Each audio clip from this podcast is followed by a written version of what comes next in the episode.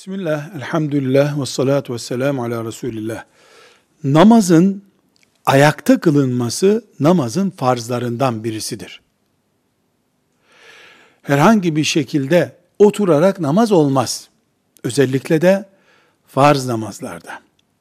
Ama özrü olan, başı döndüğü için, ayakları ağrıdığı için, bel fıtığı bulunduğu için, menisküsü bulunduğu için, benzeri bir şekilde bin bir mazeret var. Böyle bir özrü olan namazı oturarak kılabilir. Namazı oturarak kılacağı zaman bir Müslüman prensip olarak yere çömelip nasıl rahat oturuyorsa o şekilde oturarak kılmasıdır esas olan. Yere oturur, secdeye gidebiliyorsa gider. Gidemiyorsa oturduğu yerden biraz eğilerek ruku yapar, biraz daha eğilerek de secdesini yapar. Bu şekilde yani namazda ayakta duramayanın oturması bu şekildedir. Ancak bazen bu da mümkün olmayabilir.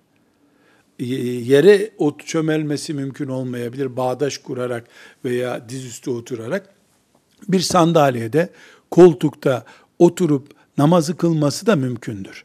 Sandalyesine oturur. Eğer ayakta durabilecek kadar ayakta duruyorsa durur, rükû için sandalyeye oturabilir. Ya da hep her pozisyonda tansiyon hastasıdır, ayakta duramıyordur vesaire. Oturur, e, rükû için biraz eğilir, secde için biraz daha eğilir, namazını bu şekilde kılabilir. Resulullah sallallahu aleyhi ve sellem Efendimizin zamanında sandalye vardı. Ama sandalyede namaz kılmayı teşvik ettiğine dair aleyhissalatü vesselam Efendimizin bir bilgi yoktur. Yasakladığına dair de bir bilgi yoktur. Dolayısıyla bu serbest bir konudur. Mühim olan namaz kılmaktır.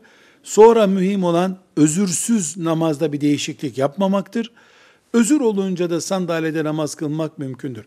Camilerde, sandalyede özründen dolayı namaz kılan müminler ise mümkün olduğu kadar saf düzenine dikkat ederek caminin saf düzenini ve huzurunu bozmadan namazı sandalyede kılmalıdırlar. Velhamdülillahi Rabbil Alemin.